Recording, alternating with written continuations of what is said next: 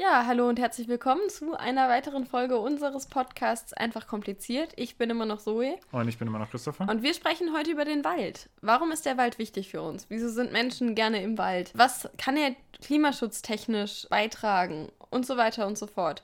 Wir klären erstmal so ein bisschen die Grundbegriffe des Waldes und haben dann später ein sehr interessantes Interview mit dem Dr. Rock. Ja, zuerst aber mal, was ist überhaupt ein Wald? Ja, das ist eine ziemlich gute Frage und wie immer gibt es natürlich für gute Fragen auch immer schöne Definitionen. Und zwar gibt es von der Bundeswaldinventur, die mal gemacht wurde, gibt es eine schöne Definition. Und zwar ist ein Wald nach der Definition eine von Bäumen geprägte Vegetation, die durch die Größe ein eigenes Waldklima entwickeln kann. Das ist nicht die, die die Deutschen übernommen haben, denn für die Deutschen reichte selbst das nicht aus. Da gibt es dann noch eine separate rechtliche Definition, die dann auch nicht bewaldete Gebiete als Wald definiert. Aber nichtsdestotrotz, das ist erstmal die, die, an die wir uns halten wollen. Und dann gibt es natürlich ganz, ganz viele verschiedene Formen von Wäldern. Es gibt Nadelwälder, es gibt Mischwälder und diese Wälder wurden auch schon sehr, sehr lange beschrieben und es wurde ähm, geschaut, okay, wie viel Wald haben wir? Das nicht nur in Deutschland, sondern das schon in Griechenland. Und zwar zum Beispiel von dem Philosophen Platon. Der hat schon 400 Jahre vor Christus, hat er sich schon Gedanken darüber gemacht, wie viel Wald es so gibt. Und der hat damals beschrieben, dass es ungefähr eine Waldabdeckung von 60 Prozent in Griechenland gibt. Heute sind es allerdings deutlich weniger. Laut einer Studie, die die ETH Zürich mal gemacht hat, gibt es auf der gesamten Welt ungefähr 3040 Milliarden Bäume. Und in Deutschland, wir hatten ja gerade eben, dass es damals 400 Jahre vor Christus in Griechenland ungefähr 60 Prozent Waldabdeckung gab. In Deutschland sind es heute ungefähr 32 Prozent. Das ist auf die Fläche hochgerechnet von Deutschland dann 11,4 Millionen Hektar Wald, die wir alleine in Deutschland haben. Und die wächst sogar tatsächlich noch ganz leicht. Und zwar ist sie von 2002 auf 2012 gerechnet leicht um 0,4 Prozent angestiegen. Und auch ohne diesen Anstieg wären wir sogar schon eines der waldreichsten Länder Europas. Und all das hat eben diese Bundeswaldinventur herausgefunden. Und in Deutschland stehen auf diesen 11,4 Millionen Hektar 90 Milliarden Bäume. Diese 90 Milliarden Bäume gehören 77 einheimischen Baumarten an. Und neben diesen Bäumen gibt es in dem Wald natürlich auch noch andere Pflanzen. Und zwar 1215 Pflanzenarten, die dort bis jetzt gezählt wurden. Und neben den Pflanzen und den Bäumen gibt es natürlich auch noch Tiere, die in diesen Wäldern leben. Und zwar hat man da ganze 6700 verschiedene Tierarten gefunden bis jetzt, die den Wald ihr Zuhause nennen. Jetzt ist natürlich die Frage, wie setzen sich die Wälder in Deutschland zusammen? Und die häufigste Baumart in Deutschland ist die Fichte mit 26 Prozent. Dicht gefolgt dahinter kommt dann tatsächlich auch schon die Kiefer mit 23 Prozent. Und deutlich seltener kommen dann Baumarten wie zum Beispiel die Buche, die Eiche oder auch die Birke drin vor. Denn die Birke, die ja eigentlich relativ markant ist, die man relativ schnell auch in einem Wald erkennen kann, auch für Laien, gibt es nur ungefähr zu 4% in deutschen Wäldern. Dadurch, dass Wälder eben so viele Tier- und Pflanzenarten beherbergen, sind sie komplexe Ökosysteme. Sie sind aber auch sehr produktive Ökosysteme und zwar sind sie das produktivste Landökosystem. Was meint man mit produktivstes Ökosystem? Ozeane sind auch ein produktives Ökosystem und zwar stellen sie eine sehr wichtige Einflussgröße des globalen Klimas dar, dadurch, dass sie eben zum Beispiel wirksame Kohlendioxid-Senken sind, aber auch gleichzeitig wichtige Sauerstoffproduzenten oder sehr große Sauerstoffproduzenten und damit ausgleichend auf den globalen Sauerstoffhaushalt wirken können. Sie haben, wie ja gerade schon angesprochen, einen sehr wertvollen Artenreichtum, können aber darüber hinaus auch abiotische Faktoren wie zum Beispiel Erosionsschutz oder so begünstigen. Sie bilden Boden, was auch zum Erosionsschutz beiträgt, können Hochwasser- und Lawinenschütze darstellen, und können Wasser filtern. Also der Wald kann Wasser filtern und dadurch aber auch einen gewissen Grundwasserspeicher darstellen. Das Ökosystem Wald hat auch wirtschaftlichen Nutzen und zwar liefert es uns einmal den Rohstoff Holz, dementsprechend aber auch Arbeitsplätze, vor allem im ländlichen Raum, die sich eben mit diesem Rohstoff befassen. Sie sind Nahrungslieferant nicht nur für die Tiere, sondern auch für uns Menschen Und der Wald stellt darüber hinaus auch ganz wichtig eine gewisse Erholungs- und Gesundheitsfunktion dar. Man kennt das ja selber, wenn man im Wald spazieren geht, kommt man meistens ein bisschen runter. Und vor allem auch die größeren Wälder, so wie zum Beispiel der Schwarzwald oder so, sind ja auch touristisch bekannt und haben dementsprechend auch nochmal so eine gewisse touristische Wertschöpfung. Es gibt verschiedenste Waldformen, die sich unter anderem aus den klimatischen Bedingungen ergeben. Zum Beispiel aber auch ab einer gewissen Höhe existieren keine Bäume mehr. Da wird uns Christopher später noch was zu erzählen. Ähm, gewisse Breitengrade beschränken quasi das Waldwachstum. Also oberhalb einer gewissen Breitengradsgrenze gibt es auch keine Wälder mehr. Es gibt verschiedenste Wälder in unterschiedlichsten Formen und Farben, um jetzt mal Beispiele zu nennen, zum Beispiel die borealen Nadelwälder oder auch die tropischen Regenwälder. Wenn man von Regenwäldern redet, denkt man meistens an diese Tropen mit den ganz schönen hohen Bäumen, den exotischen Tieren und Pflanzenarten. Es gibt allerdings auch woanders Urwälder. Also Regenwälder, ja, aber die Regenwälder sind ja auch Urwälder. Und zu den Urwäldern zählt grob gezählt eigentlich alles, was ein ursprünglicher naturbelassener Wald ist. In Deutschland gibt es auch Urwälder, das haben wahrscheinlich die meisten nicht unbedingt auf dem Schirm. Die sind größtenteils ja, eigentlich noch nicht vorhanden, aber so zum Beispiel an den Steilhängen der Alpen gibt es schon ja sehr naturbelassene und sich selber überlassene, ohne forstwirtschaftlichen Nutzen, ähm, sich selber überlassenen Wäldern. Wenn das Ganze noch nicht ganz als Urwald deklariert wurde, aber so dahin geht, also viele, viele Gemeinden oder so sagen irgendwann, okay, wir hören jetzt auf mit der forstwirtschaftlichen Nutzung oder nutzen das Ganze noch ein bisschen forstwirtschaftlich, überlassen es aber mehr oder minder sich selber, dann ähm, nennt man das Bannenwald und dann gibt es noch den Wirtschaftswald, der im Gegensatz zu den Urwäldern und den Bannenwäldern eben auch mehr ja, gleiche Bäume oder so beherbergt.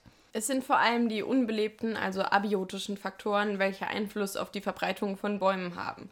Neben Kälte, Frostdauer, Temperatur und Wind sind es besonders auch die Feuchtigkeitsmenge bzw. der pH-Wert, also der Säuregrad des Bodens, welche einen starken Einfluss auf ähm, Baumwachstum haben. Verschiedene Baumarten, die von Christopher ja auch schon mal grob angeschnitten wurden, es gibt natürlich ganz schön viele, kommen nur in bestimmten Gebieten vor, wo alle Faktoren für sie gut verträglich sind. Jede Baumart ist also an ein bestimmtes Gebiet angepasst. Man sagt also auch, dass die Art für sich in einer ökologischen Nische vorkommt. Um das mal ein bisschen zu erklären, das heißt, jedes Lebewesen hat eine bestimmte Toleranz zu jedem abiotischen, aber auch biotischen Faktor. Wir bleiben jetzt aber bei den abiotischen. Dabei kann ein Lebewesen sehr tolerant oder sehr intolerant gegenüber diesen Faktoren sein oder gegenüber Änderungen von diesen Faktoren. Ähm, wenn sie sehr tolerant sind, nennt man das in der Ökologie Euryök.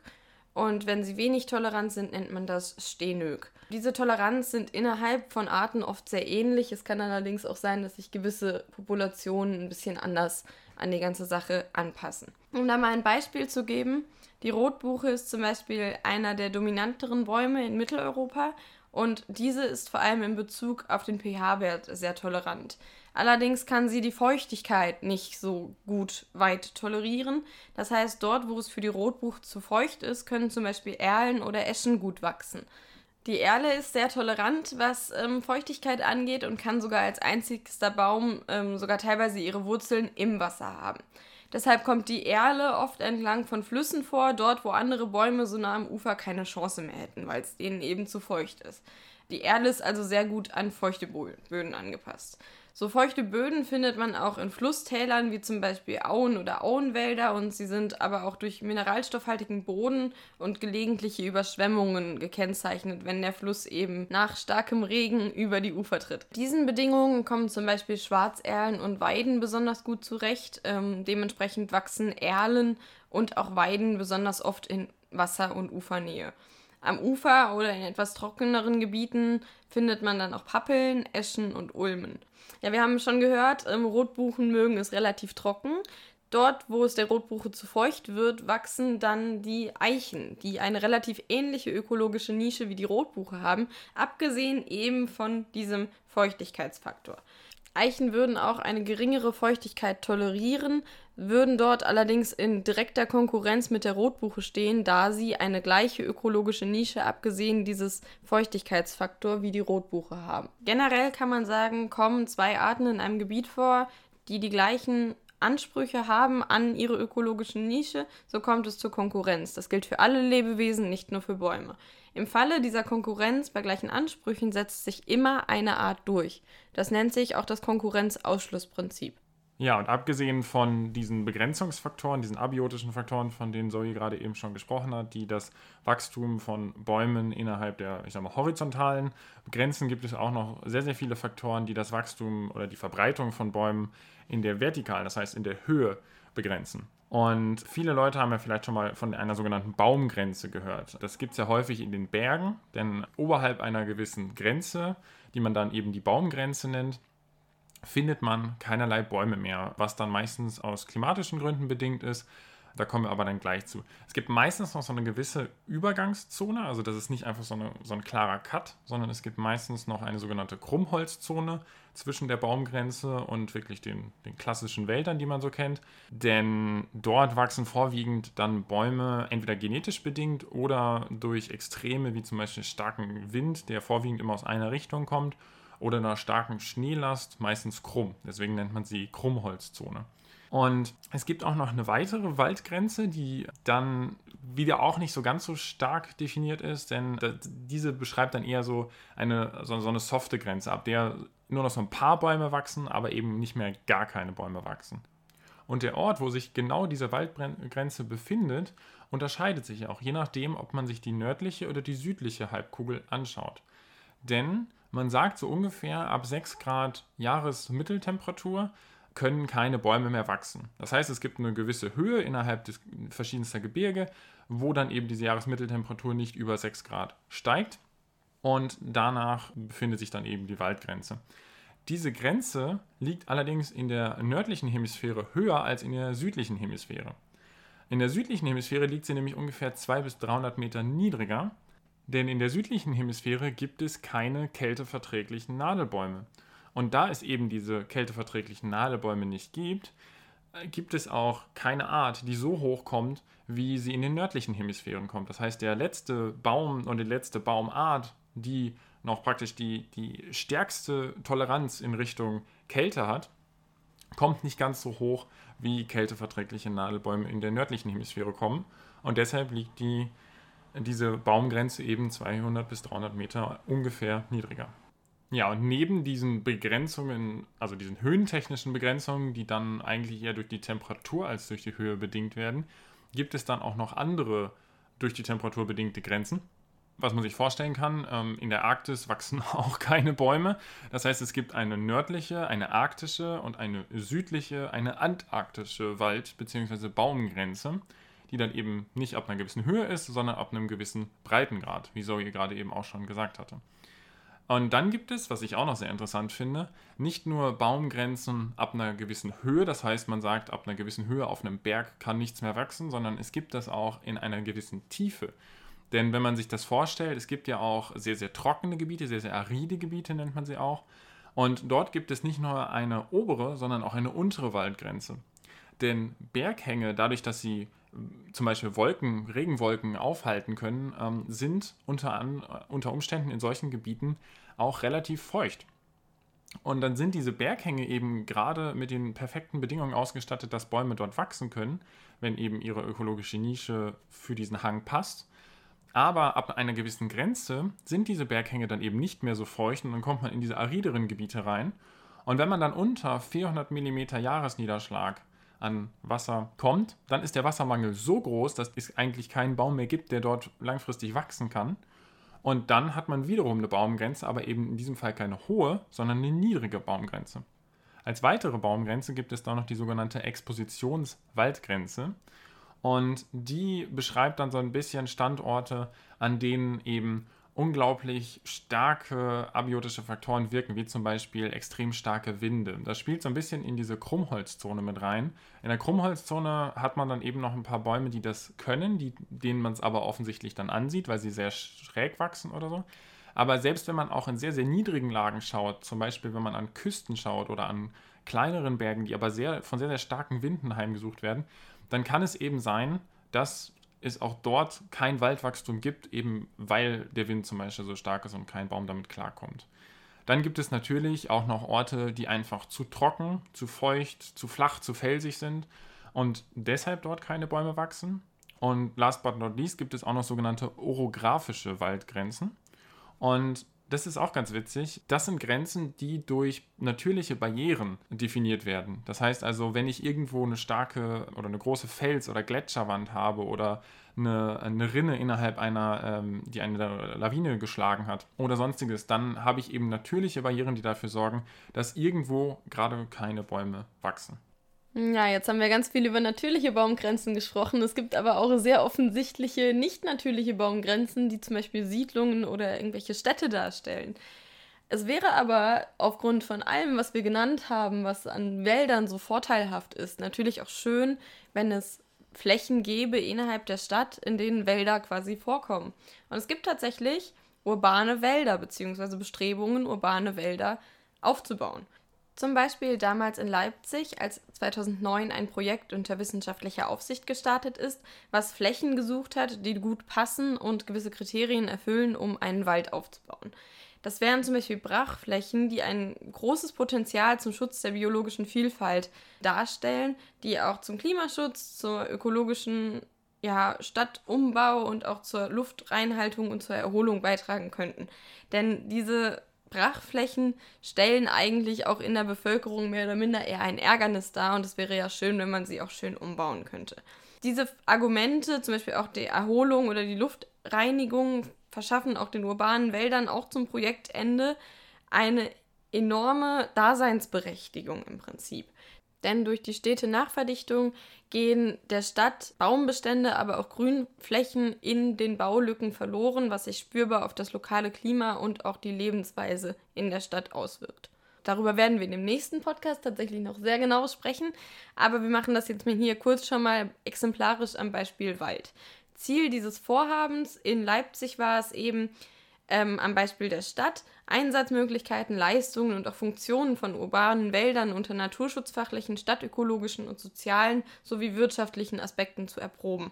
Die Waldflächen, die dort entstanden sind, weisen zwar gegenüber den Brachflächen, aus denen sie entstanden sind, eine etwas geringere Artenvielfalt tatsächlich aus, sind aber trotzdem nicht zu unterschätzen, da die Bedeutung von Wäldern auch in städtischen Gebieten als Lebensraum für eine Vielzahl von Pflanzen und Tierarten dient, insbesondere wenn diese eine naturreiche und strukturierte, also strukturreiche Ausprägung mit hoher Artenvielfalt trotzdem aufweisen. Bevorzugt auf Flächen, die eine eher geringere Biodiversität aufweisen, sind diese urbanen Wälder als Kerngebiet des städtischen Biotopverbundes zu sehen. Sie können auch als Trittsteinbiotope gesehen werden. Trittsteinbiotope sind in Kulturlandschaften angelegte Überbrückungselemente, die inselartig angeordnet sind und quasi durch Korridore verbunden sind. Das ist wichtig für Organismen bzw. Tiere, deren Stammhabitate weiter voneinander entfernt liegen und zum Beispiel durch eine Stadt getrennt sind, als ihr normaler Migrationsfluss wäre. Das heißt, die würden da nicht drumherum kommen, wenn sie einfach außerhalb der Stadt rumlaufen würden. Das ist so eine Art Abkürzung und diese Inseln stellen quasi eine Art Erholungsgebiet dar.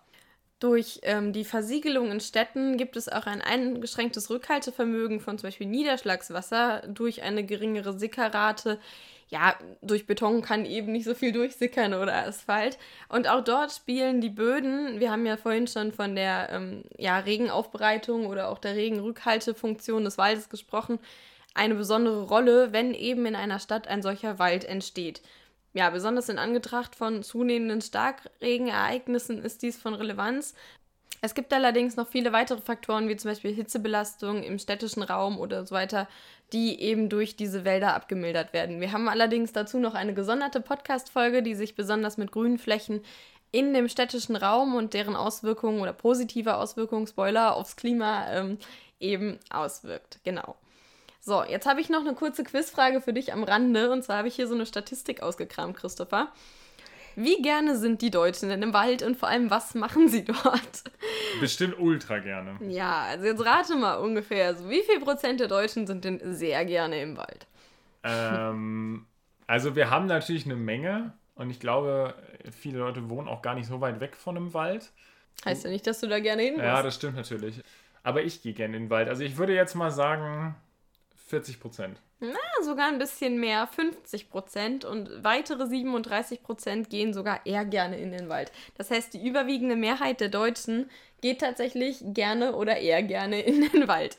Ja, ähm, ja, der Wald ist vielfältig nutzbar. Auch hier sagt die Statistik einiges aus. Was machen Sie denn besonders gerne, wenn Sie im Wald sind? Was machst du denn besonders gerne, wenn du im Wald bist? Also was man im Wald immer sehr gut machen kann, ist äh, mit, mit, dem Hund Gassi gehen. Mhm. Oder halt auch generell einfach spazieren gehen. Als, als Kind kann man dann natürlich auch super drin spielen. Mhm. Äh, sonst würde mir gar nicht so viel einfallen, was man im Wald sonst noch so machen kann. Ja, tatsächlich gehen 81 Prozent der Leute äh, vorwiegend spazieren. Sie genießen aber auch schon zu 49 Prozent die Natur. Hast du schon mal von dem Begriff Waldbaden gehört? Das ist ein Nein. relativ neuer Begriff tatsächlich, wo die Leute quasi ja die Umgebung des Waldes in sich aufsaugen und die gute Atmosphäre dort. So habe ich das irgendwie mal aufgeschnappt. Ah, okay. tatsächlich 28 Prozent beobachten gerne Tiere im Wald. Ich weiß nicht, setzt man sich dann in irgendeinen Hochsitz oder. vielleicht, also ich, also ganz ehrlich, wenn ich mal durch den Wald laufe, da siehst du vielleicht ein Eichhörnchen oder so, aber also so ein Reh oder so ist mir jetzt bis jetzt noch nicht über den Weg. Ja, gelaufen. doch, tatsächlich schon häufiger. Oh, wow, okay. Also die sind auch teilweise bei uns, bei meiner Eltern im Heimat im Garten sind dann auch immer so Rehe. Wir wohnen auch nicht weit vom Wald entfernt. Ja, okay. Aber ja, ja, das ist es halt. Es gibt tatsächlich auch historische Städte im Wald, die äh, Leute besichtigen, allerdings nur zu 11 Prozent. Joggen gehen auch nur 11 Prozent. Das heißt, die Leute meiden beim Joggen gehen wohl entweder den Wald oder gehen einfach gar nicht joggen. Ja, wenn sie, wenn sie Pollenallergie haben oder ja, so. stimmt. Tatsächlich scheint es auch Spielplätze im Wald zu geben mit sogar 4 Prozent. Holzhacken tun ganze 2 Prozent der Deutschen gerne im Wald. Was meinst du, wie viel Prozent entfällt auf Jagen? Da werden wir nachher auch noch ganz, ganz kurz drauf eingehen in unserem Interview, aber. Also, äh, ich würde sagen, dass das schon viele machen, aber es wird halt nicht oft gemacht. Also, ich würde so sagen, puh, wenn, generell, wenn das jetzt so die Menge an Antworten ist, würde ich schon sagen, so 10% oder so. Also, weil auf dem Land machen das ja irgendwie gefühlt jeder. Sind tatsächlich nur 1% der äh, Aktivitäten entfallen auf äh, Jagen im oh, Prinzip. Okay. Also, die Menschen sind vorwiegend, gut, wenn sie jetzt Pflanzen und Früchte erkunden bzw. sammeln wollen, wie das in der Statistik steht, dann äh, sind das schon wieder ganze 13 Prozent. Allerdings für, das reine, für den reinen Fleischkonsum es sind tatsächlich nur 1 Prozent der Leute im Wald unterwegs. Ja, Himbeeren braucht man auch nicht jagen, ne? Oh, die, die, können nicht vor allem weglaufen, also gut erkannt. Ja, ähm. Dann wollen wir doch jetzt mal zu unserem Interview rübergehen und vielleicht unseren Gast auch direkt einmal fragen, was er denn am liebsten im Wald macht, beziehungsweise was ihn denn am Wald so fasziniert. Genau. Und damit viel Spaß. Hallo, Herr Rock. Ähm, herzlich willkommen. Schön, dass Sie sich für uns Zeit genommen haben. Sie sind studierter Forstwirt und mittlerweile wissenschaftlicher, also wissenschaftlicher Mitarbeiter am Thünen-Institut für Waldökologie. Was fasziniert Sie persönlich denn am Wald immer noch am meisten? Also am Wald fasziniert mich eigentlich seine äh, Vielseitigkeit und Vielgestaltigkeit. Deswegen habe ich damals unter anderem Forstwirtschaft studiert, Forstwissenschaften hieß der Studiengang, weil ich am Wald und mit dem Wald arbeiten wollte. Ich habe danach in Geoökologie promoviert, weil ich mich dann mit Klimawandel und bald Wechselwirkungen beschäftigt hatte und bin jetzt am Thünen-Institut für Waldökosysteme in der Arbeitsgruppe, die unter anderem das Treibhausgasinventar für den Wald erstellt. Wir sind insgesamt zuständig für äh, bundesweite Großrauminventuren im Wald. Zusammen mit den Bundesländern werden die in der Regel durchgeführt, damit sie so einen kleinen Hintergrund haben, was ich mache und mit wem Ihre Hörer es zu tun haben die nächste Zeit. Äh, mögen Sie vielleicht einmal ganz kurz erklären, was diese Treibhausgasinventur denn ist? Vielleicht einfach, falls man das kann. ja, das kann man sehr einfach machen. Ähm, nach der Rio-Konferenz 92 haben sich die Staaten im Rahmen der Klimarahmenkonvention verpflichtet, jährliche Berichte über die Treibhausgasemissionen im jeweiligen Land zu erstellen. Das bedeutet, dass quasi jeder Liter Benzin, der verbrannt wird, jedes ähm, hergestellte Auto irgendwo in einer Bilanz erscheint und für die natürlichen Ökosysteme machen das wir am Thünen-Institut wobei natürlich in Deutschland ähm, eigentlich nicht mehr vorkommt, das ist alles bewirtschaftet, aber wir benutzen das immer so als Kontrapunkt zu den technischen Systemen. Alles, was so mit Natur im weitesten Sinne zu tun hat, ist bei uns angesiedelt. Mhm. Okay. Ja, dann steigen wir mal direkt in das Thema ein. Also äh, die erste Frage wäre tatsächlich auch wieder eine etwas weiter gefasste. Menschen nutzen ja den Wald für alles Mögliche und unter anderem eben auch, um, um darin zu wandern, um einfach ein bisschen die Freizeit darin zu verbringen. Was glauben Sie denn, warum ist der Wald für, für unsere Erholung so, so wichtig? Das kann ich nur aus meiner eigenen Perspektive betrachten. Für eine wissenschaftliche Untersuchung müsste ich Kollegen an einem anderen Institut fragen. Ich finde es immer sehr schön, dass man im Wald weil man einen gewissen Sichtschutz hat, auch sehr schnell sehr alleine sein kann und es in der Regel ruhig und kühl ist und man aus dem Alltagstrubel ganz schnell entkommen kann. Ja, ich glaube, da, da sprechen Sie dann nicht nur für sich, also das würde ich dann auch, glaube ich, so ein bisschen so unterschreiben. Definitiv. Ich finde, der Wald als Erholungsgebiet hat schon seit jeher eine große Rolle in der Gesellschaft gespielt. Außer als Erholungsgebiet landet der Wald aber auch immer öfter so in den Schlagzeilen. Ob Waldsterben, Abholzung oder auch mal der Borkenkäfer. Das sind ein paar Schlagwörter, die man immer wieder in Bezug auf den Wald hört. Was heißt das denn, wenn man nur negativ Schlagzeilen hört? Geht es dem Wald jetzt immer schlechter? Immer schlechter ist so ein, ein absoluter, äh, absoluter Termin, absoluter Begriff der Wald wurde von Anfang an vom Menschen genutzt und je nach Zeit ging es ihm mal besser, mal schlechter. Besser ging es ihm, könnte man sagen, wenn weniger Menschen da waren. Aber in der Geschichte hat man den Wald regional extrem ausgeplündert zum Beispiel. Und im Vergleich zum späten 18. Jahrhundert geht es dem Wald heute deutlich besser. Er sieht ganz anders aus als damals, aber er wächst besser, es sind mehr Bäume vorhanden, was man so aus alten Landschaftsbeschreibungen ableiten kann. Und das ähm, heißt, ja. Was heißt, er sieht immer anders aus, also ganz anders als früher.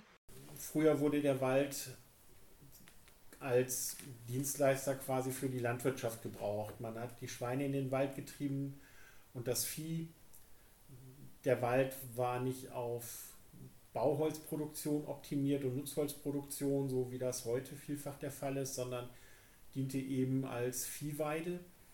Es waren viel mehr Eichen insbesondere auch vorhanden, die ganzen alten Eichenhutewälder, die heute so gesucht sind für den Naturschutz, sind eigentlich eine uralte Waldplünderungsnutzungsform, könnte man sagen.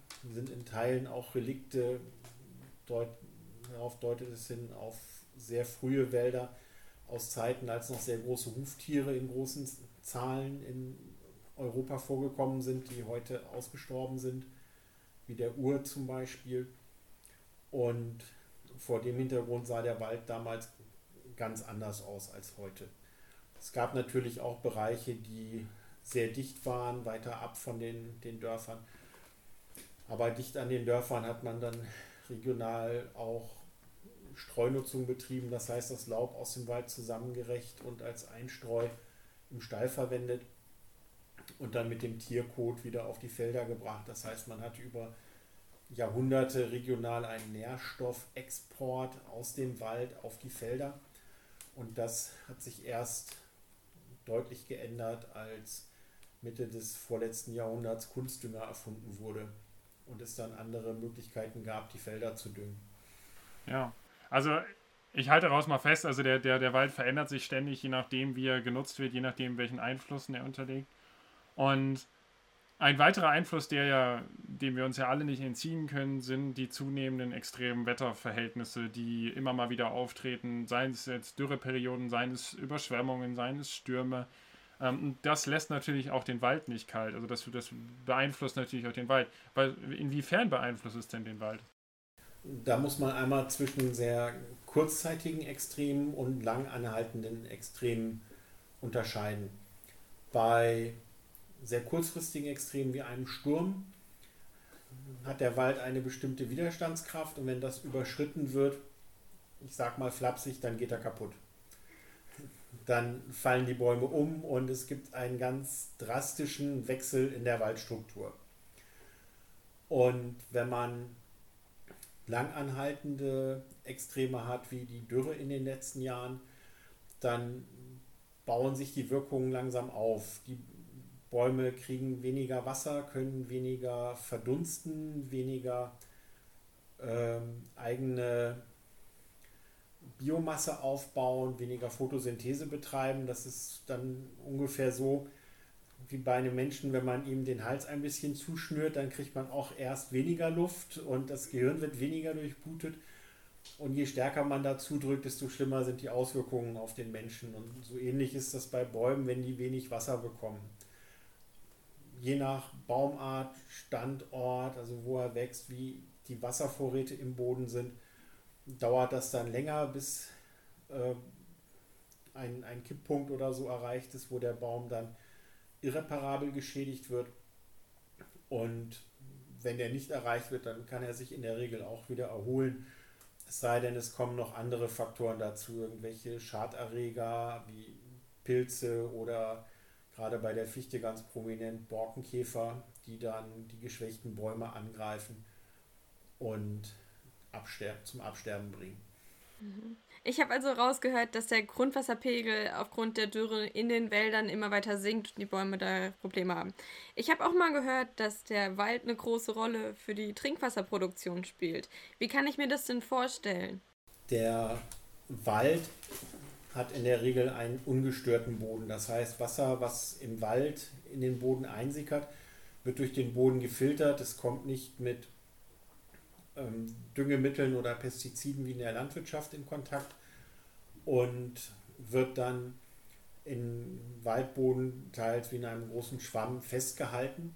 Man hat unter Wald normalerweise eine gedämpfte Wasserspende nach Starkregen bei landwirtschaftlichen Flächen. Im Offenland ist es häufig so, dass dann nach einem Regen, das konnte man in den letzten Tagen wieder gut beobachten, sehr viel Wasser sehr schnell in den Gräben und Bächen gelandet ist und oberflächlich oder oberflächennah abgeflossen ist, nennt man das, während im Wald das Wasser dann in den Boden einsickert und langsam wieder abgegeben wird. Deswegen ist für die Trinkwasserversorgung Wald in zweifacher Hinsicht wichtig.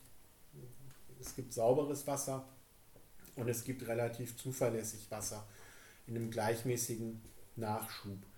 Es sei denn, man hat solche Extreme wie die letzten Jahre, dann kann das auch mal knapper werden. Mhm. Also ich höre da so ein bisschen raus, dass Wasser, äh, dass, dass, dass der Wald dadurch natürlich dann auch so eine gewisse äh, Schutzfunktion gegenüber Überschwemmungen unter Umständen auch bieten kann. Also wenn, wenn dann das Wasser dort deutlich kontrollierter abfließen kann oder äh, versickern kann und nicht einfach nur über die, über die Flächen zu dem nächstgelegenen Bach fließt und vielleicht auf dem Weg noch ein paar Häuser mitnimmt. Also ist es auf jeden Fall, äh, so habe ich das jetzt verstanden, eine große Hilfe und unter Umständen auch im Klimawandel oder dem, dem Klimawandel so ein bisschen Herr zu werden. Und da gibt es natürlich auch noch verschiedenste andere Effekte, mit denen uns der, der Wald als Ökosystem helfen kann, den Klimaschutz zu gewährleisten. Haben Sie da vielleicht ein oder zwei Beispiele mal, was, wie der Wald sonst noch helfen kann, uns beim Klimaschutz zu helfen? Der Wald ist eins der effizientesten Mittel, um Kohlendioxid aus der Atmosphäre zu entfernen. Wenn man in der Landwirtschaft guckt, wie schnell zum Beispiel ein Maisacker wächst, dann wird da auch sehr viel Kohlenstoff gebunden, aber das ist eine annuelle Pflanze, die also im selben Jahr, wie sie ausgesät wird, auch wieder geerntet wird.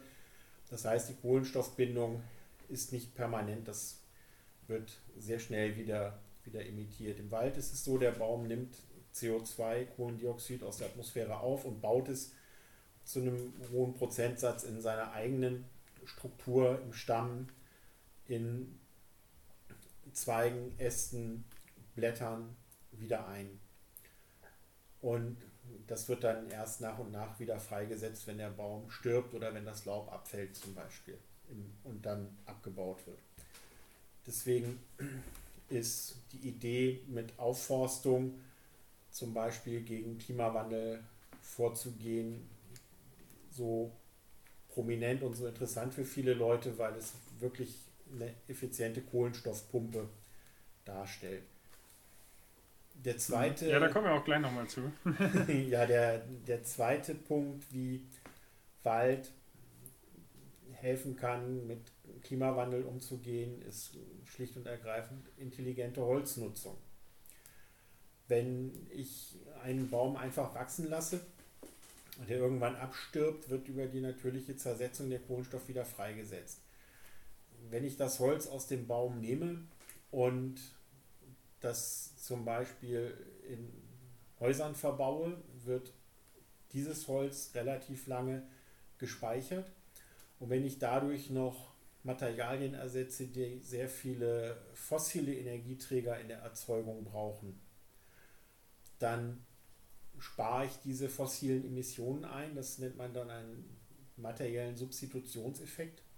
Und dadurch kann man auch sehr viele Emissionen einsparen. Und die dritte. Was ist denn jetzt? Achso. Die, die dritte Bedeutung ist äh, in Deutschland nicht ganz so prominent, aber global gesehen ist Wald auch als Landbedeckung wichtig für den Klimaschutz, weil das Regionalklima dadurch beeinflusst wird, sprich Regensysteme im tropischen Regenwald zum Beispiel oder die Albedo, also die Rückstrahlung von Sonnenenergie von der Erdoberfläche im borealen Nadelwaldbereich. Das ändert sich halt auch damit, ob Wald da ist oder, oder verschwindet. Das kann positiv oder negativ sein für die Strahlungsbilanz. Mhm. Was ist denn damit jetzt vorteilhafter für den kurzfristigen, also den Short-Term-Klimaschutz und für generell die Reduktion von Treibhausgasemissionen? Die Förderung des Waldes als Ökosystem, also mehr Baumpflanzaktionen, mehr was weiß ich, als Kohlenstoffspeicherfunktion oder, was es ja auch gibt, was Sie auch angesprochen haben, die Substitution von fossilen Energieträgern, also Holz anstatt fossile Rohstoffe? Beides. es, ja, es, äh, es gibt, weil der Wald so vielfältig ist, gibt es da eine ganz große Gefahr, nämlich die Anwendung von Generalregeln. Es gibt Bedingungen, in denen man zum Beispiel Bäume vorfindet, aus deren Holz man bei der aktuellen Technik und Wirtschaftssituation quasi nichts herstellen kann, was substituiert. Da ist es dann sinnvoll, das Holz im Wald zu lassen. Solange der Baum nicht abstirbt und der Kohlenstoff dann freigesetzt wird. Es gibt andere Situationen, in denen man sehr gut aus dem Holz ähm, Sachen herstellen kann, die ein hohes materielles Substitutionspotenzial haben. Da ist es dann sinnvoll, das Holz zu nutzen. Das hängt dann wieder, wie sinnvoll das ist, davon ab, wie man es macht. Wenn man einen Wald einfach so wachsen lässt und man zum Beispiel einen Hektar Wald nähme, auf dem Bäume stehen, die relativ gleich alt wären, dann wächst der erst relativ langsam, weil die Bäume anfangen müssen, ihre Stämme und Kronen auszubilden, bis sie quasi so richtig in Gang kommen, bis sie sich warm gelaufen sind in Sachen Kohlenstoffaufnahme. Dann sind relativ junge und mittelalte Bäume diejenigen, die am stärksten wachsen, am meisten Kohlenstoff aufnehmen, relativ. Und je älter sie werden, desto geringer wird wieder dieser Zuwachs. Das heißt, wenn ich einen Wald dann nicht bewirtschafte, hängt es wieder davon ab, wie alt ist der denn. Habe ich einen ganz jungen Bestand, ist es kurzfristig sinnvoll, kann es kurzfristig sinnvoll sein, zu sagen, ich lasse ihn jetzt einfach wachsen und nehme kein Holz heraus, weil man aus dem dünnen Holz eventuell auch nichts herstellen kann, was substituieren könnte. Aber mittel- und langfristig geht das Wachstum dann sowieso wieder zurück und diese Maßnahme wird dann immer weniger wirksam. Was ich nicht vergessen darf dabei ist, was passiert denn mit den Produkten, die jetzt nicht hergestellt werden. Wenn man das Holz im Wald lässt und ähm, dadurch dann ein, ähm, eine geringere Holzproduktion in Deutschland hat, die Nachfrage aber nicht zurückgeht, dann wird das Holz importiert, dann kommt es woanders her. Wenn, wenn jemand vor der Frage steht, kaufe ich mir einen Tisch oder esse ich vom Fußboden, werden die meisten Leute sagen, ich kaufe mir einen Tisch. Wenn man keinen aus Holz bekommt, der Kohlenstoff speichert, dann nimmt man einen aus Plastik oder aus Metall und Glas oder so. Die sind dann wahrscheinlich von der Klimabilanz her ungünstiger als ein Holztisch. Das heißt, wenn ich mich entscheide, das Holz im Wald zu lassen und es nicht in einen Tisch zu verwandeln, dann sorge ich dafür, dass es mehr Emissionen gibt, als würde ich den Tisch erzeugen. Und das abzuwägen, ist dann so die, die hohe Kunst, sage ich mal. Gelingt denn diese hohe Kunst? Ich meine, außer durch diese natürlichen Ereignisse wie Stürme oder so, roden wir ja auch in industriellem Stil relativ viel. Da, wie gerade angesprochen, Holz auch einfach ein ja, interessanter und schöner, ja, ein schönes Material ist, sagen wir es ja. mal so. ähm, trotzdem ist, laut meinen Recherchen zumindest, die Waldfläche in den letzten Jahren weitestgehend konstant geblieben. Liegt das an der immer mehr auf Nachhaltigkeit ausgelegten Forstwirtschaftsstrategie oder auch an anderen Faktoren? Das liegt einmal an unserem Bundeswaldgesetz, das klipp und klar den Grundsatz enthält, was Wald ist, soll Wald bleiben. Anders als in anderen Ländern, wo man entscheiden könnte, heute Wald, morgen Maisacker. Das geht in Deutschland nicht, so ohne weiteres. Und dann haben wir die, die Situation, dass auch historisch bedingt häufig die Standorte, die jetzt Wald tragen, vielleicht mal beackert wurden, aber dass die Standorte sind, die dann als erstes wieder aufgegeben wurden, als man sie nicht mehr brauchte. Man findet heute noch sehr häufig in den Mittelgebirgen stellenweise Reste von alten Äckern aus dem Mittelalter zum Beispiel und die sind heute komplett waldüberwachsen. Dann sagten Sie gerade, es würde so viel gerodet. Was meinen Sie denn damit? Wir sprechen von Roden wirklich, wenn ein, ein Waldbestand komplett beseitigt und quasi mit Stumpf und Stiel entfernt wird. Und dann die Fläche auch äh, häufig maschinell bearbeitet wird und dann eine Flächennutzungsänderung stattfindet, eben Wald zum Acker oder ähnlichem. Und ähm, das passiert in Deutschland extrem selten. Da ist dann, wenn die neue Nutzung in der Regel irgendwas mit Infrastruktur, sprich Straße oder so. Und wenn Sie mit dem Begriff Roden die Nutzung meinen, ja, wir nutzen relativ viel Holz, aber das passiert im Rahmen der normalen Bestandespflege und der sogenannten Entnutzung.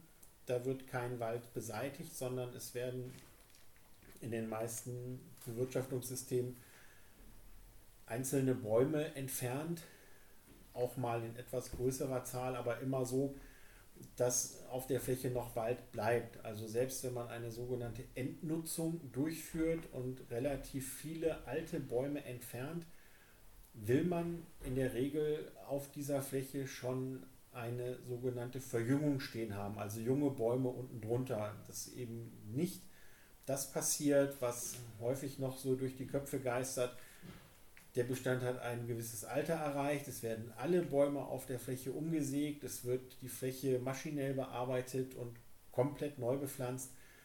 Das ist eine Bewirtschaftungsform, die heute in Deutschland eigentlich nirgendwo mehr durchgeführt wird. Das ist unter unseren Bedingungen in der Regel ökologisch nicht sinnvoll, es ist wirtschaftlich nicht sinnvoll und es sieht außerdem sehr böse aus. ja, das ist auch so ein bisschen das, worauf ich zumindest auch hinaus wollte. Also wir waren zum Beispiel mal wandern im, im Schwarzwald und da war das dann, äh, da war eine Freundin von mir, die war da zwei, drei Wochen vorher wandern. Da stand da noch ein wunderschöner Wald und dann sind wir da lang gegangen und das war also gefühlt Brachland. ich gehe nicht davon aus, dass das dann wirklich so eine volle Rodung war. Den Begriff kennt man ja eher so, so zum Beispiel vom, vom Urwald her oder von den Tropen her. Aber dann muss das ja wahrscheinlich, so wie ich sie jetzt verstanden habe, eher so eine Art wieder, wieder Verjüngungskur gewesen sein. So nach dem Motto, wir, wir nehmen den alten Waldbestand raus und setzen, setzen neue Bäume da wieder hin. Das, ist, das, das klingt dann ja auch gleich schon, schon deutlich nachhaltiger, deutlich vernünftiger, sagen wir es mal so. Also es, ja, und, wir haben diese, ja. diese Bilder in den letzten Jahren sehr häufig, wenn großflächig zum Beispiel Käferbäume beseitigt worden sind. Da hat man dann keine andere Wahl. Man kann entweder die Bäume stehen lassen, dann vergammelt das Holz und den Wald dann zu betreten ist auch keine gute Idee, denn die kippen dann irgendwann unkontrolliert um und da wird das Betreten lebensgefährlich. Und mhm. ansonsten gibt es ab und zu noch, ähm, gerade in, in Privatwald, Situationen, wo Leute kleinere Kahlschläge machen, was dann teilweise ähm, daran liegt, dass sie es vielleicht nicht anders kennen oder aber dass der Wald auch eine Sparkassenfunktion hat und man dann sagt, okay, ich ernte jetzt das Holz von einem Hektar Wald, anstatt auf der Bank einen hohen Kredit aufzunehmen, weil ich ein neues Scheunendach brauche. Mhm. Dann sieht man solche Bilder ab und zu. Ja. Also, die, wie ich gerade schon gesagt hatte, so diesen Begriff Rodung, was, was darunter viele Leute dann, glaube ich, verstehen, ist die, dieses vollständige Abholzen. Das kennt man ja vor allen Dingen auch aus den Tropen, wo dann wirklich Fußballfelder pro Sekunde abgeholzt werden. Also es passiert ja mit einer enormen Geschwindigkeit. Was könnten denn die Auslöser dafür sein, dass das dort passiert, aber äh, halt bei uns dann eher vorwiegend nicht?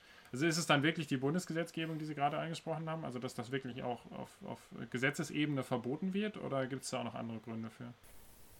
Das ist, ich sage mal so, das, das ist der Fortschritt. Wir haben diese Phase der Waldvernichtung im Mittelalter gehabt wir haben eine Waldbedeckung, je nachdem, wie man Wald definiert, die in den letzten Jahrhunderten relativ gleich geblieben ist.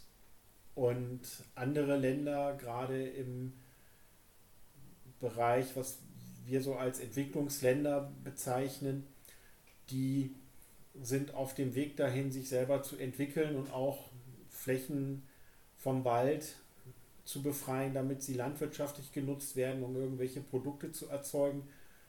Und das geschieht dann zunehmend nicht für den oder sowieso nicht unbedingt für den eigenen Bedarf, sondern für äh, den sogenannten globalen Norden. Das heißt, das, was an Regenwaldzerstörung im Amazonas passiert, hat auch viel mit unserem eigenen Lebensstil zu tun angefangen von Palmöl in gewissen Schokoladencremes und allen möglichen anderen Lebensmitteln bis hin zum Biosprit E10 oder äh, importiertem Rindfleisch und so weiter oder Futtermitteln. Das ja, erzeugt ein sogenanntes, es gibt einen ähm, eine Arbeit, die ich vor einiger Zeit gesehen habe, wo die CO2-Emissionen nicht den Erzeugerländern zugeordnet werden, wie es in der vorhin schon mal erwähnten Berichterstattung der Fall ist, sondern den Konsumenten, den Leuten, die die Produkte am Ende verbrauchen. Und da sieht man dann, dass die Länder, die sehr viel imitieren, in der dritten Welt sehr wenig selber verbrauchen und sehr viel davon eigentlich in Europa, Nordamerika und auch in, in China wieder verbraucht wird und anderen asiatischen Ländern. Also liegt es quasi an uns, diesen Prozess zu stoppen, indem wir, keine Ahnung, auf Fleisch verzichten oder weniger Palmöl verwenden. Es gibt also keine Möglichkeit, ansonsten klimatisch gesehen oder Wald. Nein. Wie soll ich denn diese Frage Wissen Sie, worauf ich hinaus will? Ja. Jetzt musst du nur noch die richtige Frage stellen. Naja, ich, ich würde in dem Zusammenhang nicht so gerne von, von Schuld reden. Das ist so. Ähm, man kommt dann so in eine Situation, dass man sehr leicht mit dem Finger auf andere Leute zeigt und gerade dieses Bashing, du fährst aber Auto und ähm, ich fahre Fahrrad, ich bin aber der bessere Mensch, das mag ich persönlich überhaupt nicht, weil das immer eine Frage auch der individuellen Prioritätensetzung ist. Und wer zum Beispiel das ganze Jahr über Fahrrad fährt und dann sagt, super, jetzt kann ich trotzdem dreimal im Jahr nach Malle fliegen, ähm, der hat eventuell dann doch den größeren CO2-Fußabdruck als derjenige, der das Auto braucht, um zur Arbeit zu pendeln und seine Familieneinkäufe zu erledigen. Deswegen mag ich bei solchen Diskussionen den Begriff Schuld nicht. Und man muss auch immer abwägen, was passiert denn, wenn man ähm, zum Beispiel kein Palmöl mehr kauft. Es ist eine Frage, will man komplett auf das Palmöl verzichten oder will man auf Palmöl aus bestimmten Quellen verzichten. Wenn man sagt, wir, wir wollen das überhaupt nicht haben, dann bringt man die Erzeugerländer in die Situation, dass sie, um Geld zu verdienen, irgendetwas anderes machen müssen. Und das hat dann eventuell global gesehen noch schlimmere Folgen. Und da ist dann auch die Frage, hat man das Recht, diesen Ländern vorzuschreiben, was sie machen? In der internationalen Diskussion gab es da mal einen Austausch, den ich ganz am Rande mitbekommen habe, wo jemand aus Deutschland einem solchen, einem Abgesandten aus einem solchen Land vorgeschlagen hatte, ja, ihr müsst euren Wald unter Schutz stellen. Und er sagte nur, wieso? Wir haben noch 80 Prozent Wald, ihr habt nur 30, was wollt ihr überhaupt? Wenn wir 30 haben, können wir wieder miteinander reden. Und das ist natürlich dann ein Austausch. Auf dem Level kann man das meiner Ansicht nach nicht machen, aber es zeigt sehr deutlich die Problematik dabei. Das ist sehr komplex und ich bin Wissenschaftler, ich versuche dann eher diese ethische Frage wie Schuld und Verantwortung da etwas herauszuhalten, sondern zu gucken, was kann man machen und wie kann man es machen, dass dabei am Ende beide Seiten profitieren oder zumindest nicht allzu viel verlieren. Oder dass nicht nur eine Seite Vorteile daraus zieht. Ja, ja also ich lese jetzt so ein bisschen raus, dass, dass Forstwirtschaft halt einfach nachhaltig passieren muss, dass man jetzt nicht unbedingt immer mit, mit Verboten um die Ecke kommen sollte, weil, oder, weil, weil dann produziert man ja immer direkt so einen harten Cut, weil das zieht dann unter Umständen andere Folgen nach sich, sondern man muss das Ganze halt nachhaltig gestalten in, in jeglicher Hinsicht. Was muss man denn, was muss man denn beachten? Jetzt gehen wir nochmal wieder zurück hier, hier nach Deutschland als, als Beispiel. Was muss man denn beachten, um das Ganze eben nachhaltig gestalten zu können? Also was muss ich beachten, damit der Wald langfristig auch gesund bleibt? Äh, selbst bei der, bei der Nutzung, wie wir ihn im Moment nutzen. Wir sollten dafür sorgen, dass wir einen möglichst vielfältigen Wald haben, weil wir einfach nicht wissen, wie sich die Zukunft darstellen wird. Wir sind in einigen Bereichen da noch relativ schlecht aufgestellt und es ist einfach eine, eine sinnvolle Möglichkeit, möglichst, ein Kollege von mir sagt dann immer, einen gut sortierten Gemischtwarenladen zu haben. Sprich, möglichst viele verschiedene Baumarten mit unterschiedlichen Ansprüchen, die sich ergänzen, auf einer Fläche zu haben und dann relativ vorsichtig vorzugehen bei der Bewirtschaftung. Und was man halt auf jeden Fall vermeiden sollte, wären sehr große, radikale Ansätze. Also auch so Ideen wie, wir legen 30 Prozent der Waldfläche für den Klimaschutz still, sind da nicht besonders hilfreich aus meiner Ansicht heraus. Ebenso wie ein Vorschlag, wir setzen jetzt komplett auf eine einzige Baumart und pflanzen nur noch zum Beispiel die Blasie. Das wäre genauso verkehrt. Mhm. Aber man wird sich da von vielen liebgewonnenen Ideen verabschieden müssen.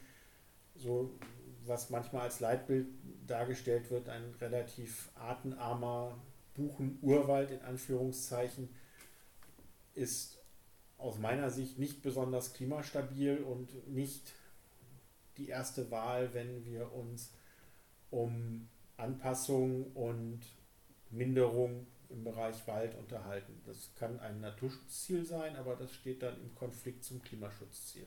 So, apropos Leitbild, Buchenwald, also ein reiner Buchenwald.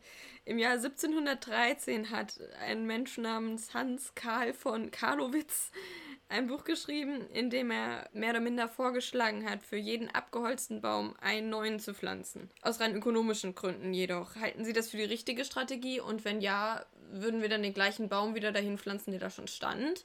Oder würden wir jetzt darauf gucken, dass vielleicht der Wald ein bisschen gemischter wird, also auch mal neue Arten einbringen? Ja, von, von Karlowitz war der erste, sagt man, der den Nachhaltigkeitsgedanken schriftlich fixiert hat.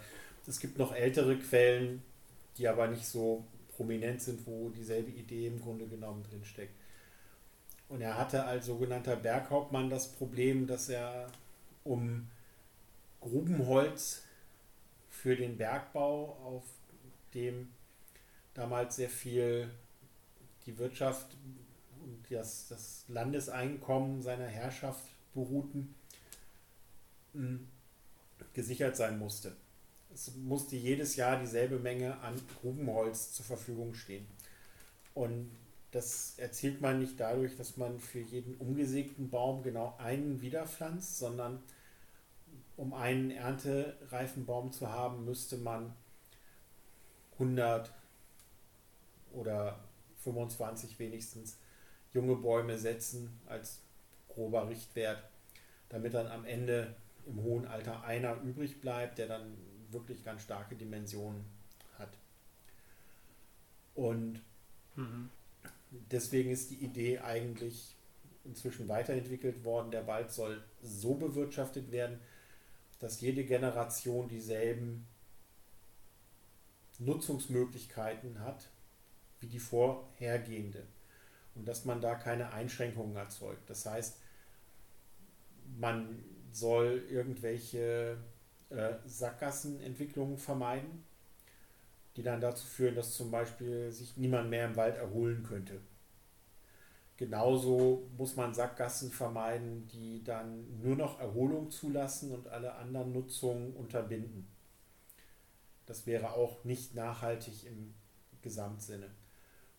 Und das heißt, gerade auch vor dem Hintergrund des Klimawandels, dass man sich genau überlegen muss, ob man da, wo man einen Baum entnimmt, dieselbe Baumart, idealerweise dann aus Naturverjüngung vielleicht, die ist kostenlos und standortangepasst zum jetzigen Klima, weiterarbeitet oder ob man noch andere Baumarten oder andere Herkünfte dazu pflanzt, um den Wald in dem Bereich so aufzustellen, dass er dann zukunftssicher ist. Es gibt Situationen, wo man sagt, nein, wir wollen hier mit anderen Baumarten weiterarbeiten.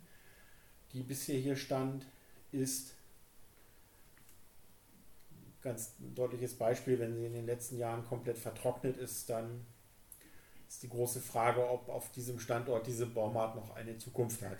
Denn wir müssen leider davon ausgehen, ja, dass solche Dürren, Dürren in Zukunft auch wieder auftreten. Und Deswegen ist dann häufig die Idee, wir arbeiten jetzt mit anderen Baumarten oder zumindest mit anderen Herkünften und ersetzen nicht das, was hier war, mit genau demselben.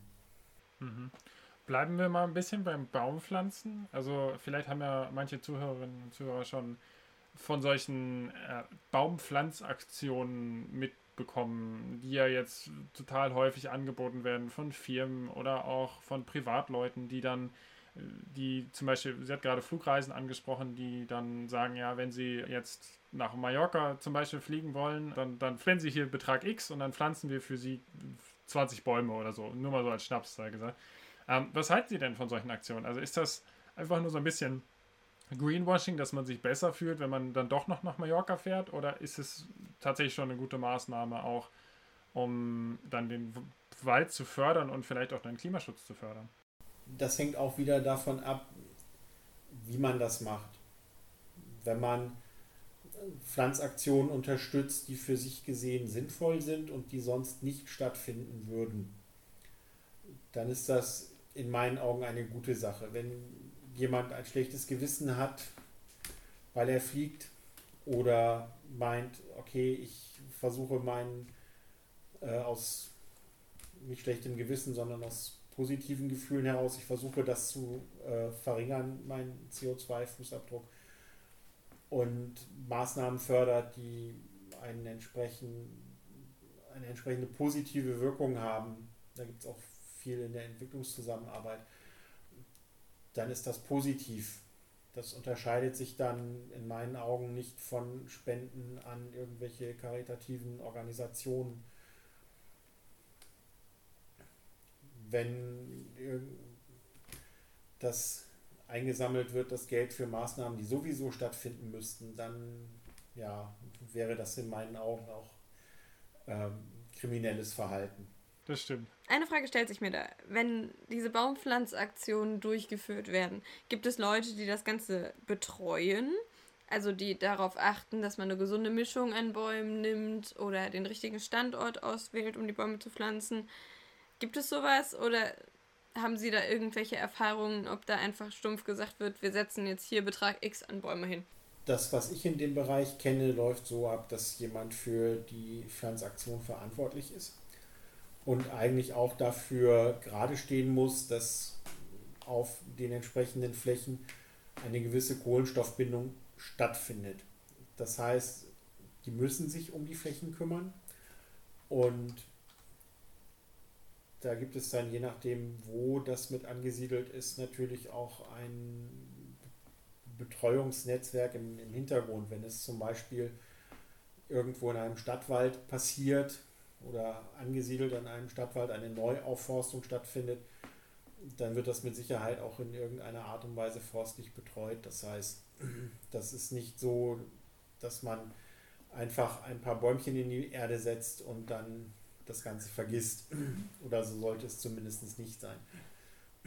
Seriöse Anbieter stellen sicher, dass die Flächen weiter betreut werden und haben in der Regel auch entsprechende Informationsangebote auf ihren Homepages, wo man das dann ansehen kann und wo man auch herausbekommt, wen man gegebenenfalls anrufen kann, um zu fragen, ob das wirklich so ist wie dargestellt wo steht mein Baum? Ja, genau. so, so, eine Koordinate. ähm, Sie hatten ja, ja gerade schon gesagt, das gibt es auch. Es gibt auch, habe ich gesehen, Angebote, wo man die Bäume dann selber pflanzen kann. Das ist oh, cool. Das ist natürlich auch interessant. Ja, Sie, also Sie hatten gerade ja schon so ein bisschen gesagt, dass es auch stark darauf ankommt, wo man dann den Baum im Endeffekt hinsetzt. Was für Flächen halten Sie dann am sinnvollsten? Also würden Sie dann eher hingehen und sagen, dass Sie bestehende Wälder eher erneuern, erweitern würden? Oder würden Sie dann auch nochmal neue Waldgebiete erschließen, dass man zum Beispiel sagt, wir machen jetzt ein Feld zu einem, zu einem Waldgebiet zum Beispiel? Das Themenfeld Waldneuanlage, so heißt das bei uns, gehört zur, zur Raumplanung. Es gibt Situationen, da ist es sinnvoll, an bestehende Wälder anzuschließen. Da kann man zum Beispiel Verbindungen schaffen, auch Wanderungskorridore perspektivisch für Tierarten und äh, eventuell sogenannte Trittsteine anlegen. Das macht dann mehr Sinn als zum Beispiel mitten in der Magdeburger Börde. Es sind zwar super Böden, äh, da würde der Wald bestimmt wachsen wie nichts Gutes, aber da so mitten in die Agrarlandschaft 100 Hektar Wald zu setzen, macht aus Gesichtspunkten wie Habitatvernetzung und ähnlichem relativ wenig Sinn. Gleichzeitig macht es auch wenig Sinn, wenn man zum Beispiel in Großstadtnähe im Mittelgebirge irgendwelche Kaltluftschneisen zupflanzt, als Querriegel oder so. Das beeinflusst dann das Lokalklima und die Bevölkerung unten im Ort würde einem dann gerade in so heißen Tagen, wie wir das auch in den letzten Wochen hatten, ja sehr wohlwollende Gedanken schenken, wenn man ihnen die nächtliche Kaltluftzufuhr abschneidet, um es mal so zu formulieren. Also da würde dann die Raumplanung sagen, es ist keine gute Idee, da Wald anzulegen. Genauso ist dann die, die Frage in Regionen, die schon sehr waldreich sind, kann man argumentieren, es fällt ja gar nicht auf, wenn wir von 70% Wald auf 73% Wald hochgehen. Auf der anderen Seite gibt es Regionen, die dann froh wären, wenn sie von 13, 14% Wald auf 15, 16 hochkämen. Das ist dann immer aber auch eine Frage, die man nur vor Ort entscheiden kann, ob es hier jetzt sinnvoll ist oder nicht. Wenn ich jetzt eine Stelle gefunden habe, die mir geeignet scheint oder die auch der Raumplanung geeignet erscheint, einen Wald zu pflanzen, wo keiner danach äh, in der Sauna sitzt. ähm, was macht man denn dann? Also, wir haben ja vorhin das Ganze schon mal kurz angeschnitten. Manche Bäume sind nicht mehr so resistent gegenüber dem Klimawandel. Und Sie hatten zum Beispiel Douglasien erwähnt. Es wäre nicht sinnvoll, nur Douglasien zu pflanzen, aber Douglasien zu pflanzen wäre sicherlich irgendwo auch eine Alternative zwischendrin mal. Wie macht man das?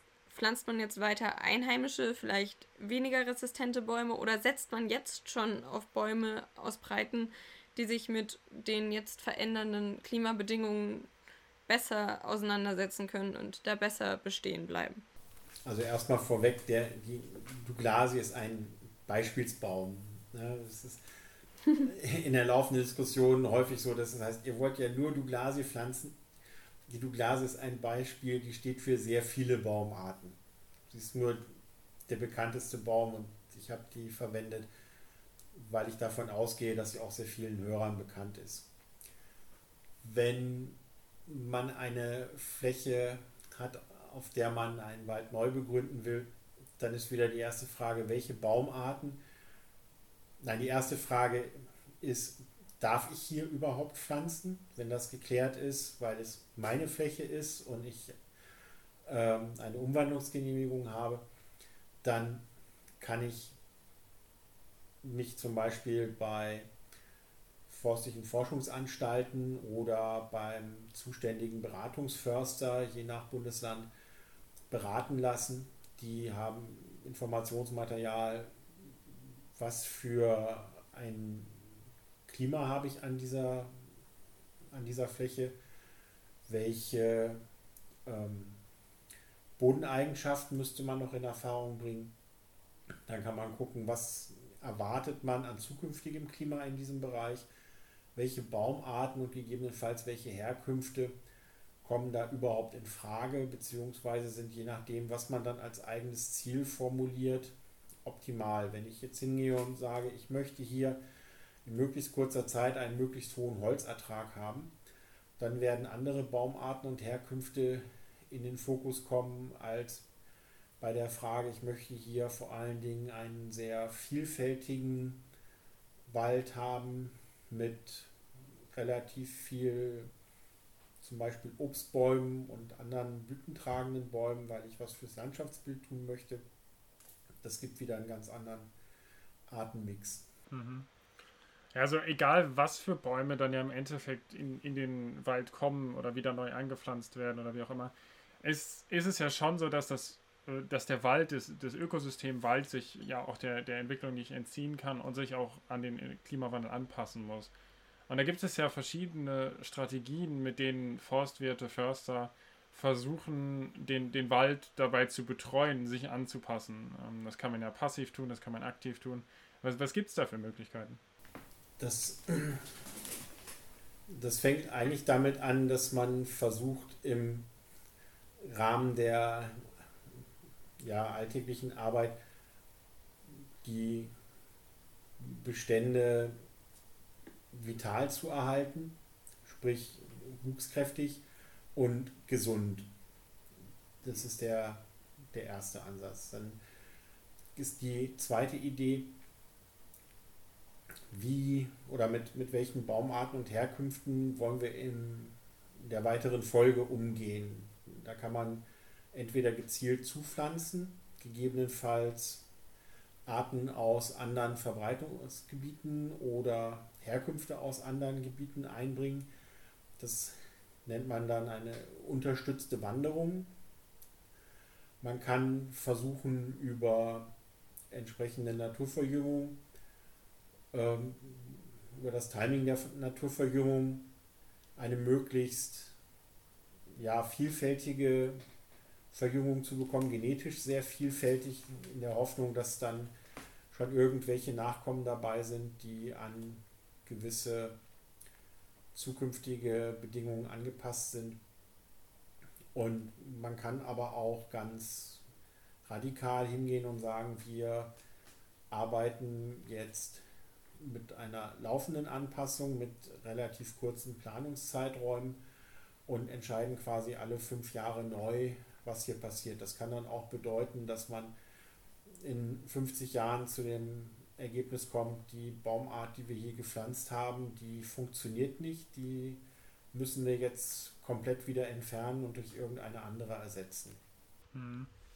Also würden Sie denn dann sagen, dass, dass, dass, die passive Anpassung, also so nach dem Motto, man, man, man schaut einfach dem Wald dabei zu, wie er sich, wie er sich verändert, wie er sich an die Gegebenheiten anpasst. Äh, würden Sie sagen, dass, dass das dann zu langsam ist oder nicht schnell genug ist für, für den doch vergleichsweise schnell voranschreitenden Klimawandel? Oder würden Sie sagen, das wäre auch eine, eine valide Möglichkeit, den Wald zu betreuen? Das hängt davon ab, was ich für Rahmenbedingungen habe wenn ich bestimmte Leistungen aus dem Wald haben möchte, die nicht nur dadurch existieren, dass da irgendeine Art von Wald ist, dann kann man sich meiner Ansicht nach in vielen Bereichen sich schlicht nicht leisten, diese passive Anpassung zu fahren. Da bekommt man irgendeine Art von Wald mit Sicherheit. Wir können aber davon ausgehen, dass dieser Wald viele unserer Nutzungsansprüche nicht erfüllen kann.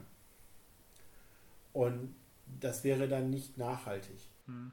Ja, Sie hatten ja zum Beispiel auch gerade eben schon gesagt, wenn, wenn dann der Wald unter Umständen, äh, man, man hat durch Borkenkäfer zerfressene Bäume, die dann unter Umständen modrig werden und dann auch unter Umständen sogar noch ein Sicherheitsrisiko darstellen, dann hat man natürlich wirklich dann irgendwann ein Problem mit der passiven Adoption. Äh, an manchen Stellen scheint es ja auch irgendwie dann doch sinnvoll zu sein, sich anzugucken, auch ja können die Bäume doch irgendwie da überleben, obwohl wir es nicht dachten. Ja. Oder? Ja, wie gesagt, es ist immer die Frage, was habe ich für Gegebenheiten vor Ort. Das mhm. Schlimmste, was man im Wald tun kann, ist immer nach dem Motto vorgehen, one size fits all. Also wir scheren alles über denselben Kamm. Das ist verkehrt. Das führt in den meisten Fällen zu irgendwelchen Fehlern. Wissen wir mittlerweile seit 30, 40 Jahren. Und wenigstens. Und von daher kann es durchaus Situationen geben, in denen man sagt, das Artenportfolio hier passt, wir erwarten hier keine ganz gravierenden Änderungen, wir machen hier gar nichts, wir lassen es quasi laufen und hoffen oder vertrauen darauf, dass die Baumarten, die hier wachsen, auch in 70, 80 Jahren hier noch sicher, stabil und vital sind. Und es gibt andere Situationen, in denen man sich das nach unserem heutigen Wissen nicht erlauben kann. Auch da ist es dann sinnvoll, kleinere Bereiche vielleicht als Beobachtungsflächen liegen zu lassen. Aber es ist eben ein Unterschied, ob ich eine Beobachtungsfläche habe, wo ich gezielt gucken will, was passiert, oder ob ich ohne die entsprechenden Beobachtungsergebnisse zu haben, davon ausgehe, dass das ein sinnvoller Ansatz für die Bewirtschaftung des gesamten Waldes wäre. Also gibt es sowas wie Modellregion Wald. Also da führe ich den und den Baum ein. Ich habe da so eine, keine Ahnung, 100 Hektar Fläche. Ist das viel? Ja, ich glaube, das ist schon relativ viel. Aber hey, warum nicht? Also. 100 Hektar sind ein Quadratkilometer. Mathe kann ich. gibt es sowas? Ja, es gibt seit schon mehr als 100 Jahren ein sogenanntes forstliches Versuchswesen. Da gibt es schon seit ewigen Zeiten quasi Anbauversuche und Vergleichsversuche. Da werden unterschiedlichste Baumarten angepflanzt oder unterschiedlichste Herkünfte auch direkt nebeneinander, damit man am selben Standort vergleichen kann, welche Herkunft oder welche Baumart wächst hier besser als die andere. Und es gibt ebenso auch Bereiche, wo der Wald einfach in Ruhe gelassen und beobachtet wird. Das nennt man dann zum Beispiel Bannwald, in Baden-Württemberg meine ich, oder Naturwaldparzellen. Da werden ganz bewusst Waldbestände aus der Nutzung genommen, liegen gelassen, beobachtet, wenn das wissenschaftlich betreut wird, gibt es auch eine bewirtschaftete Vergleichsfläche, dass man wirklich parallel auch misst und guckt, was passiert, bewirtschaftet, wenn man bewirtschaftet und was passiert, wenn man den Wald nicht bewirtschaftet. Und sowas gibt es ja. Mhm. Spannend. Ähm, wenn wir jetzt aber aktiv eingreifen und vielleicht neue Baumarten einführen, besteht dann auch die Gefahr, dass die einheimischen Arten vielleicht früher verdrängt werden, als sie es durch den natürlichen Prozess irgendwie getan hätten? Oder dass auch neue Tiere, wie zum Beispiel Parasiten, sowas wie der Borkenkäfer, eingeschleppt werden, die zu Problemen führen? Und noch eine Frage, können denn auch die Tiere mit diesen neuen Bäumen was anfangen? Oder ergeben sich da auch irgendwelche Änderungen? Ich fange mal mit den Schadorganismen an. Das ist auch heute schon ein ganz großes Problem.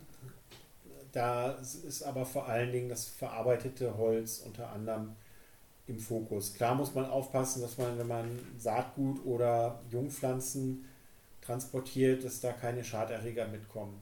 Da gibt es auch einige, die wollen wir unter Garantie nicht in Europa haben.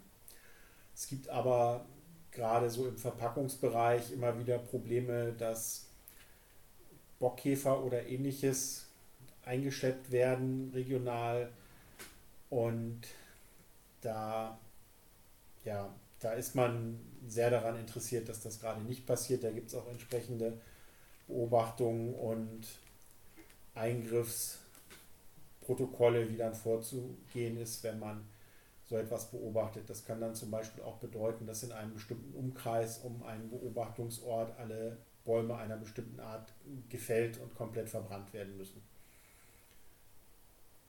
Also da ist man schon sehr vorsichtig, was die Verdrängung einheimischer Arten anbelangt. Das ist das Problem, das nennen wir Invasivität. Und wir wollen natürlich keine invasiven Baumarten haben. Wir wollen Baumarten haben, die sich mit den heimischen Arten einigermaßen vertragen, damit wir nicht in 20, 30 Jahren gegen diese Arten arbeiten müssen, wenn wir einen vielfältigen Wald haben wollen. Deswegen wären Arten, die ein entsprechendes invasives Potenzial haben, von vornherein auszuschließen oder äh, wenn sie das später zeigen, dann würde man da auch versuchen, das aktiv wieder zurückzudrängen. Und was die heimische Tierwelt anbelangt, wenn die Arten oder es gibt Arten, die ganz speziell nur auf einzelnen Pflanzenarten zum Beispiel vorkommen. Da wird es schwierig, denn das entsprechende Arteninventar wird nicht mitkommen. Es sei denn, man ja, bringt es aktiv mit. Oder ähm, Arten, die relativ breit in ihren Ansprüchen sind, die werden auch an diese neuen Baumarten gehen. Das wird ihnen vielleicht am Anfang nicht so gut schmecken, aber ich habe die, die Ahnung, dass gewisse Borkenkäfer auch an auswählen fremdländische Fichten- oder Tannenarten gehen werden irgendwann. Und bei äh, den, den großen Tieren wie Reh oder Hirsch, Rotisch, ist es ganz normal, die gehen da eigentlich auch an alles. Die sind da nicht wählerisch. Ähm, also würden Sie sagen, dass man da tatsächlich gar nicht mal so eine Entscheidung treffen kann, man sollte jetzt unbedingt ausländische Arten nehmen oder man sollte unbedingt die hier heimischen Arten konservieren, sage ich mal, sondern es ist immer wirklich so, ein, so eine Abwägung, je nach Standort, je nach Anforderungen und so weiter. Ja, das, das heißt bei uns Förstern das eiserne Gesetz des Örtlichen. Es ist immer sehr schwer, wenn man versucht, gegen den Standort zu arbeiten oder gegen das, wie sich dieser Standort in den nächsten Jahrzehnten und Jahrhunderten wahrscheinlich weiterentwickeln wird. Und es gibt immer viele Gründe, die auch viele gute Gründe, die für oder gegen bestimmte Maßnahmen oder bestimmte Baumarten zum Beispiel sprechen jeder wird normalerweise versuchen, mit standortsheimischen Baumarten weiterzuarbeiten, wenn das funktioniert. Standortsheimisch heißt, diese Baumart ist bisher auf diesem Standort gewachsen und ähm, kommt hier auch vor, ist keine fremdländische importierte Gastbaumart oder wie auch immer man sie bezeichnen will. Und man wird, da gehe ich zumindest, so wie ich meine Kollegen kenne, nicht besonders leichtfertig irgendwelche exotischen Baumarten einführen. Versuche wird es immer geben. Das ist auch ganz gut so. Wie gesagt, unter der Voraussetzung, dass man aufpasst, dass man keine Schadorganismen mit importiert oder so. Und dass man ein Auge drauf hat, dass das Ganze nicht aus der Hand läuft. Und ja, deswegen, das ist halt, wie gesagt, so pauschal vorzugehen. Wir müssen unbedingt auf diesem Standort unsere heimischen Baumarten halten. Das ist ein dogmatischer Ansatz, der ist aber nicht zwingend nachhaltig. Mhm. Ich finde, das ist ein schöner Schlussgedanke. Also es gibt auf jeden Fall Menschen, die sich Gedanken machen, dass unsere Wälder genauso existieren und weiter existieren können und dass es Leute gibt, die viel mehr Ahnung haben als ich und aufpassen, dass die Bäume und die Wälder weiterhin irgendwie bestehen bleiben. Als abschließende Frage an Sie, Herr Rock. Sie sind neben Forstwirt und Wissenschaftler auch Jäger, habe ich gehört. Welche Rolle spielen denn Jäger für den Schutz des Waldes? Den, den Schutz vor den wilden Tieren sprechen Sie wahrscheinlich an. Ähm, generell. generell. Äh, ja, ich sag mal so, Jäger haben eine wichtige Funktion, weil sie einfach im Wald aktiv sind und Schutz im Sinne von aufmerksam machen auf irgendwelche Entwicklungen, die man als Waldbesitzer vielleicht nicht zwingend mitbekommt, weil man nicht täglich jeden Quadratmeter seines Busches abläuft. Das ist eine Funktion, an die häufig sehr wenig gedacht wird. Aktuell sehr in der Diskussion ist die Frage nach dem Wildverbiss. Und da kommt den Jägern dahingehend eine wichtige Funktion zu, dass einerseits lokal, nicht überall in Deutschland, aber in einigen Bereichen sehr hohe Wildbestände existieren, wo man durchaus mal ordentlich reduzieren könnte oder müsste, weil einfach eine große Menge an Tieren auch viel Nahrung braucht. Und das Zweite dabei ist die Frage, da muss ich dann meinen Jagdkollegen, dem einen oder anderen, an die Nase packen, das eigene Verhalten zu hinterfragen, denn die Art, wie man jagt, hat einen sehr großen Einfluss darauf, wann sich die Tiere wo aufhalten. Und ich kann durch die Art meiner Bejagung steuern, ob zum Beispiel Rotwild Baumrinde frisst oder Gras ganz platt ausgedrückt. Und wenn ich dafür sorgen will, dass das Rotwild im Wald bleiben darf, dann muss ich es das Gras auf der Wiese fressen lassen. Wenn ich das als Jäger verhindere, dann darf ich mich nicht wundern, wenn der Waldbesitzer kommt und sagt, wir haben hier zu viel Rotwild, das schält zu viel, du musst mehr schießen. Das ist aber auch wieder immer eine Frage der örtlichen Gegebenheiten und ähm, auch da möchte ich eigentlich keine Generalvorschläge machen. Ja.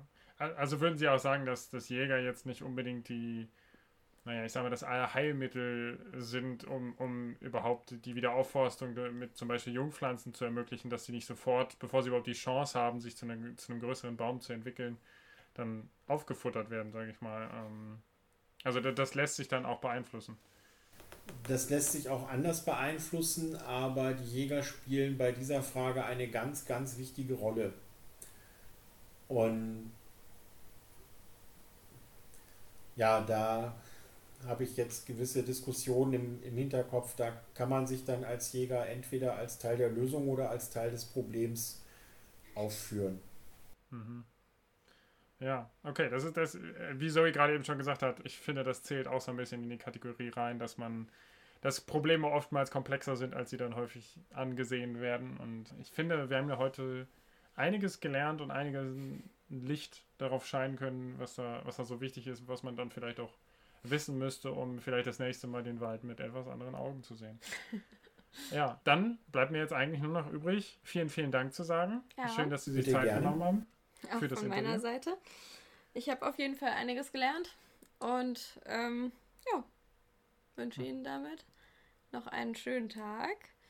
Danke Wenn Sie noch irgendwas zu sagen haben, hauen Sie raus. Oh, das, das klingt ja so, als stünde ich vor einem Erschießungskommando. Nein, auf gar keinen Fall. So war das nicht letzte. Worte. Nein. Hallo. Ja. Vielen Dank für die Möglichkeit, an diesem Podcast teilzunehmen. Ja, dann, wünsche ich auch allen, die bis hierhin durchgehalten haben beim Zuhören, noch einen schönen Tag und schöne Erlebnisse beim nächsten Waldbesuch und beim übernächsten und beim überübernächsten. Ja, perfekt. Super. Danke. Dann einen schönen Tag noch. Tschüss.